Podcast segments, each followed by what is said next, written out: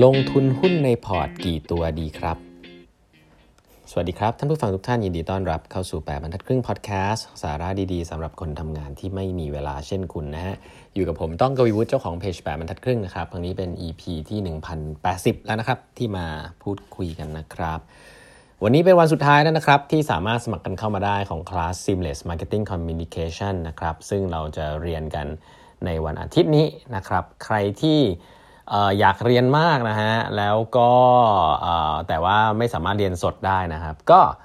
สมัครมาก่อนนะครับแล้วเรียนย้อนหลังได้นะครับ เพราะว่าเราไม่ได้เปิดแล้วนะฮะก็อันนี้สมัครกันเข้ามาได้เลยนะครับ วันนี้วันสุดท้ายนะฮะ ก็ที่ Line OA ของ8บรรทัดครึ่งนะครับ หรือว่า Facebook Page ของ8บรรทัดครึ่งนะครับ ไปดูรายละเอียดกันได้ วันนี้ครับผมจะเล่าต่อนะวันนี้จะเล่าถึงหลักการลงทุนในการดูหุ้นนะ เอาอย่างนี้ก่อน หลักการ ดูภาพใหญ่นะของหุ้นของวอร์เรนบัฟเฟตเลยละกันนะครับแต่ผมอ่านนี้ให้ฟังก่อนนะฮะอันนี้คือคำพูดของวอร์เรนบัฟเฟตนะเขาบอกว่า uh, an investor should ordinarily hold a small piece of an outstanding business with the same tenacity that an owner would exhibit if he owned all of that business นะครับอะพูดง่ายๆนะครับ ก็คือว่าเขาบอกว่านักลงทุนเนี่ยควรจะ ควรจะถือหุ้นนะครับถือหุ้นในบริษัทที่มี business ที่ดีมากๆนะครับที่ดีมากๆนะครับ ซึ่งคล้ายๆกับ owner นะฮะ owner ถ้าเป็นเจ้าของเนี่ยคือถือหุ้นเนี่ยก็คือถือหุ้นใหญ่ถูกปะถือธุรกิจพวกนี้ถ้าเกิดคนที่เป็นเจ้าของจริงถือหุ้นใหญ่แต่เป็น investor เนี่ยถือหุ้นเล็กนะครับแต่เขาบอกว่าความคิดของคุณเนี่ยเวลาคุณจะลงทุนกับอะไรสักอย่าง ให้คุณคิดว่าคุณถือหุ้นใหญ่ ว่าคุณเนี่ยเชื่อว่าธุรกิจนี้มันดีจริงๆนะครับอันนี้คือหลักการลงทุนก่อนนะครับแบบ value investor คือ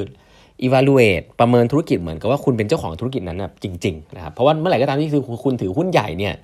คุณก็อยากจะอยู่กับมันไปยาวๆหนีไม่ได้ถูกไหมคนส่วนใหญ่ที่เป็นเป็นเจ้าของธุรกิจนะครับเป็นโอนเนอร์เนี่ยเขาจะต้องทุ่มเทวิเคราะห์อะไรมากมายแต่ไปหมดครับเหมือนเขาถือหุ้นใหญ่แม้ว่าวอร์เรนบัฟเฟตเองเนี่ยหลาย ๆ อย่างเนี่ยในหุ้นในตลาดจะไม่ได้ถือหุ้นใหญ่เนี่ยแต่เขาบอกว่าให้วิเคราะห์เหมือนกับตัวเองถือหุ้นใหญ่ครับเพราะว่ามันจะเป็นอะไรที่ long term นะฮะอันนี้คือหลักการก่อนนะครับถัดไปก็คือ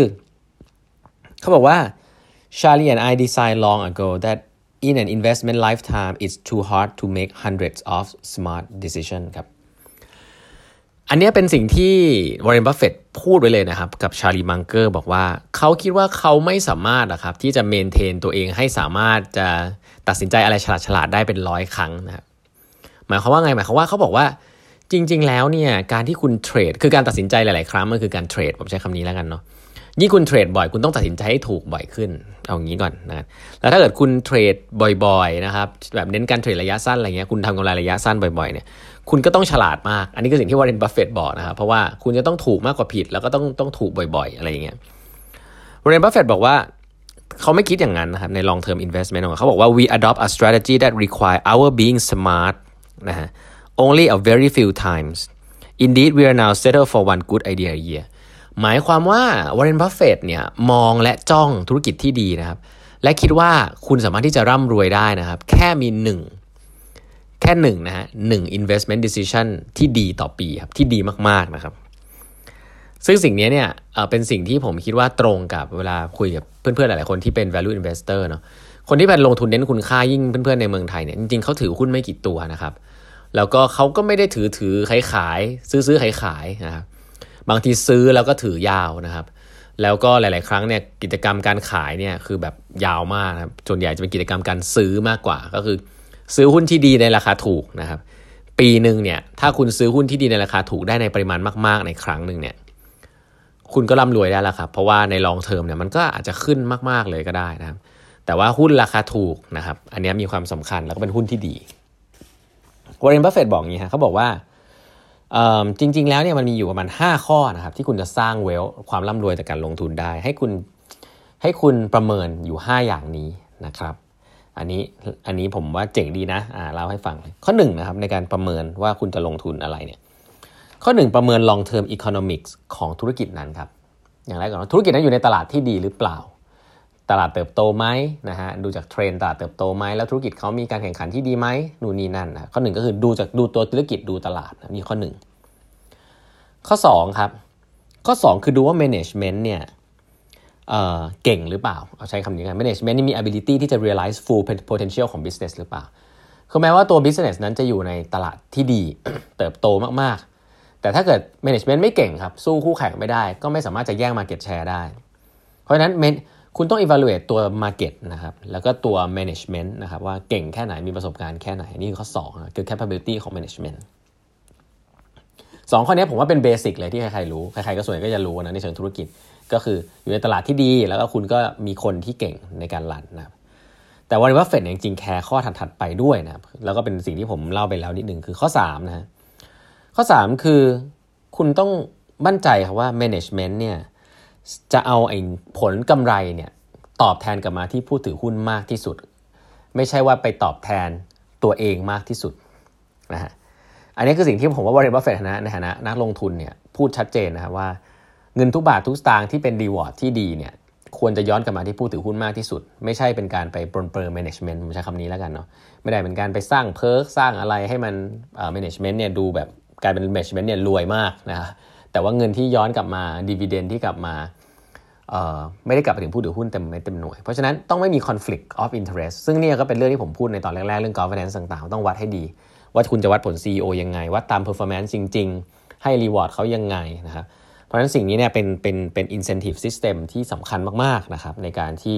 คุณจะ evaluate ว่าหุ้นสักตัวหนึ่งเนี่ยคุณจะซื้อหรือเปล่านะนี่ข้อ3นะก็คือว่า incentive มันอะไรหรือเปล่าให้ management เนี่ย transfer reward ที่เขาทำเนี่ย ขึ้นมาที่ shareholder ให้ได้มากที่สุดนะครับซึ่งอันนี้ก็จะลิงก์กับเรื่องของ board governance นะสำหรับผมเป็นเรื่องนั้นนะครับ ข้อ4ครับข้อ4เนี่ยคือราคาของ business ในตอนนั้นที่คุณเข้าซื้อครับ อันนี้คือเป็น art เนาะอันนี้คงถ้าจะถามว่าราคาที่ถูกแพงตีเส้นไฟโบนัชชีตีในเชิงเทคนิคอันนี้อีกเรื่องหนึ่งแต่ว่าแน่นอนครับ ธุรกิจจะดีแค่ไหนอย่างไรก็ตามนะถ้าราคาไม่สมเหตุสมผลนะถ้า Mr. Market ที่ผมเล่าให้ฟังครั้งที่แล้ว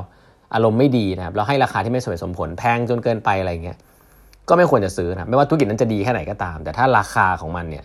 ไม่สมเหตุสมผลนะครับ ก็ไม่ควรจะไปทำอะไรกับมัน แล้วข้อ 5 ข้อสุดท้ายครับเป็นเหมือนภาพภาพใหญ่อันหนึ่งที่ต้องดูด้วยนะครับว่าคุณจะเหมาะจะลงทุนหรือเปล่าก็คือเอ่อ tax นะครับ tax กับเงินเฟ้อนะครับเพราะว่าสิ่งสองสองสิ่งนี้เนี่ยคุณจะได้กำไรหรือจะได้อะไรก็ตามนะครับแต่ถ้าเกิด environment นั้นเนี่ยคุณโดน tax เยอะคุณก็ต้องตัด tax อันนั้นทิ้งออกไป มันไม่ใช่สิ่งที่คุณได้เนาะอันแรก เพราะนั้นผลตอบแทนก็จะไม่เป็นกอบเป็นกำนะ ถ้าคุณอยู่ในที่ที่ tax มันดูดูไม่ make sense นะครับอย่างหนึ่งก็คือเงินเฟ้อครับ เช่นเดียวกัน ถ้าเงินมันเฟ้อมากเนี่ยเวลคุณก็ลดลง เพราะฉะนั้นแล้ว